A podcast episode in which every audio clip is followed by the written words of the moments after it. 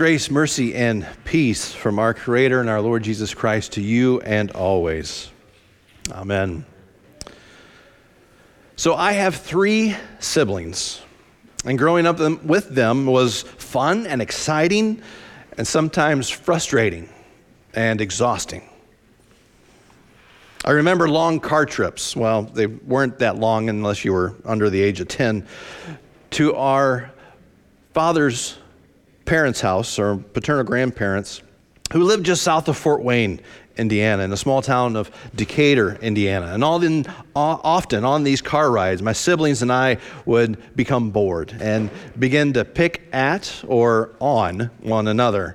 And eventually, if we kept it up long enough, or depending how long, how much complaining I did as the youngest, um, my father would eventually turn his head and direct his loving voice over the front seat and say, Stop it! Don't make me pull this car over. and we didn't want dad to pull the car over. It's the same warning we would receive when we refused to go to sleep. And upstairs, my brother and I shared a room, my sisters shared a room, and when we didn't go to sleep as we should, or when one of us was keeping the others up, we would hear Dad's loving voice saying, Stop it! Go to sleep. Don't make me come up there. and we didn't want him to come up there.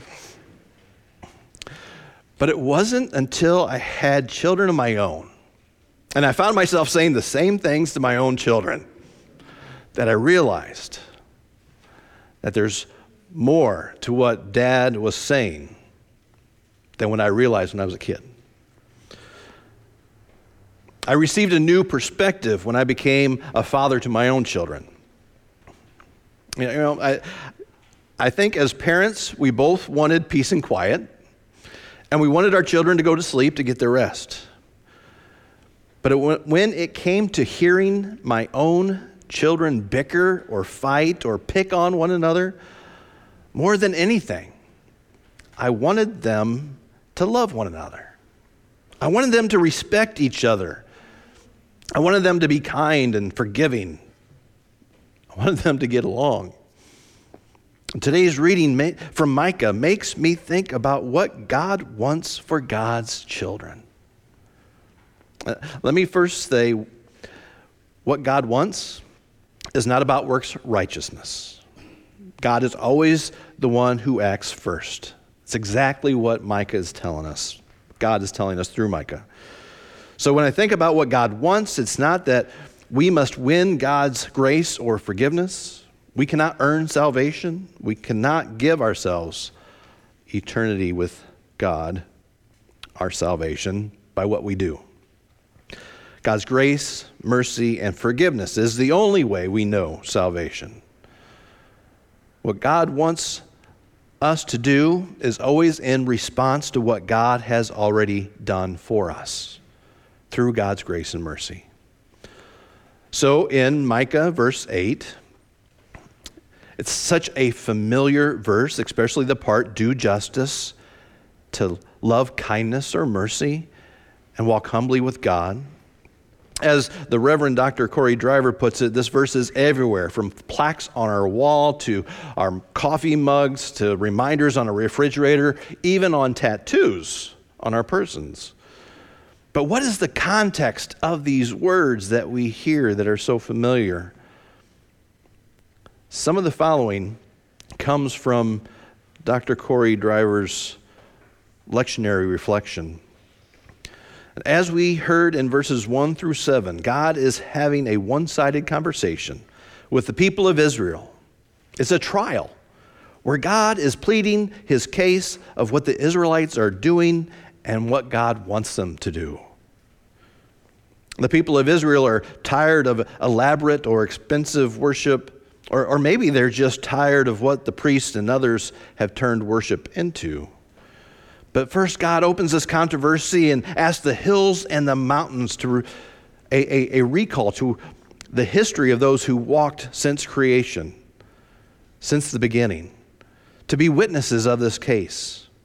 He reminds the people of what God has done for them.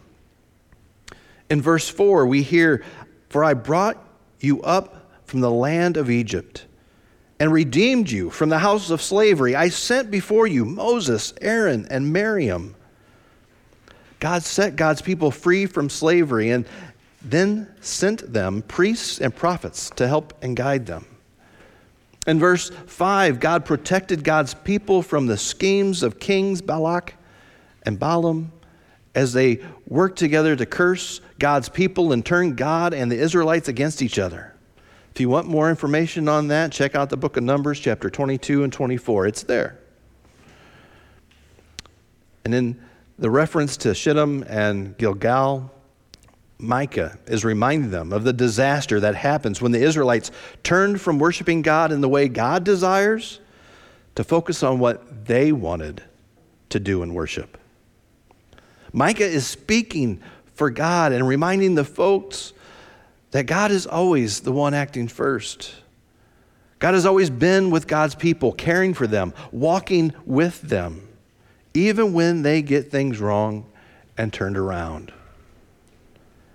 In verses 6 and 7, God argues the way the Israelites think God wants to be thanked, but they're not the ways God wants to be thanked. God does not want burnt offerings or sacrifices, not one, not a thousand.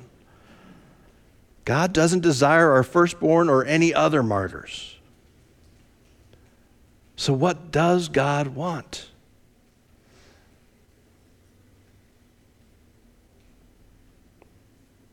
What does God want as a witness? So that we know we are bathed in the grace and partnership of the holy. To do justice, to love kindness and mercy, and to walk alongside God in humbleness.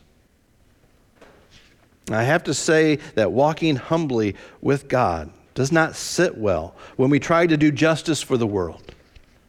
How do we humbly demand that all people, no matter their race, creed, nationality, gender, sexuality, age, color, are given the same rights and freedoms? Especially in the light of Tyree Nichols' murder, especially when we keep hearing about all the mass shootings 44 in the last 29 days, if anybody's counting. It's hard to think about being humble in those times. But humbly does not mean quietly or modestly. And here I think it takes on a whole new understanding. I believe humbly means here that we understand we're not the ones who judge, who, re- who is to receive these rights and freedoms, but God judges. God decides. We don't decide, the governments don't decide, and dictators definitely don't decide. Rather, because we are all children of God, God decides. And everyone deserves the same rights, freedoms, and privileges. God came down to be with us in Jesus Christ and give God's Son for once for all God chose all God's children to be seen for who they are in the light of grace and truth. We are to walk humbly with God, showing justice to all God's children, and to love God's kindness and mercy, to forgive ourselves and to pardon others. Instead of fighting among ourselves, we are to show compassion and forgiveness to all. So if we look at Matthew's gospel today through the lens of Micah, we notice that Jesus, we notice what Jesus is doing as one of the first actions in his public ministry. All, all, the gospels are a little bit different. I mean, John started out with a, a sign turning water into wine as Jesus is introduced into ministry. For Mark, his Jesus' first action into ministry was performing an exorcism and Matthew. As we heard last week, it's proclaiming the good news. The kingdom of God has come near. Then throughout Galilee, he begins healing every disease and every sickness of the people. And then immediately after that, as words spoken about what Jesus is doing, Jesus begins to teach. As the crowds come to see this new rabbi and his ministry, he gathers his disciples. They come to him and he begins to speak and that he teaches them what it means to be blessed. He says, let's get this straight. To find favor with God, to be blessed, it's not your status, it's not your power, it's not your wealth, it's not even lavish offerings, which at the time was how people judged who were in God's favor or not. Jesus teaches the disciples that blessed are the poor in spirit for God will welcome you into the kingdom of heaven. Blessed are those who mourn, for God will comfort them. Blessed are the meek, because God will entitle them with land. Blessed are those who hunger and thirst for righteousness, for God will fill them. Blessed are the merciful, those who forgive, for God will give them mercy and forgiveness. Blessed are the pure in heart, for God will show God show God's self to them. Blessed are the peacemakers, for God will adopt them. Those who are persecuted will join all those prophets before them, and again, God will give them the kingdom of heaven all over again. What God wants from us as children of God is to love one another to show justice to one another, especially to the least of these, to show mercy to one another as God's mercy is poured on us all,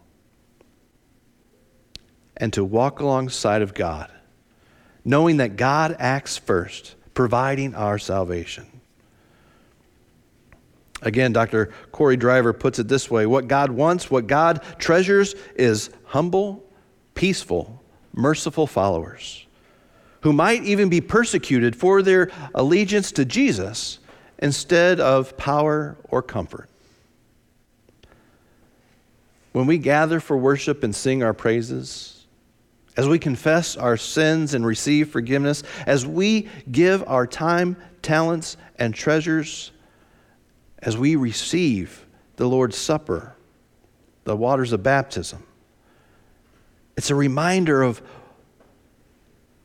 it's a reminder to us that we are already loved, valued, and of worth because of the love of God. And as God acts first and has already rescued all of us, the Holy Spirit has changed us to be these children of God so that we respond to this good news and become followers of Christ. That God what God really wants, if I can be so bold, is for us to do justice, to love kindness, to walk humbly with our God, even when we don't feel blessed. God will still give us the kingdom of heaven.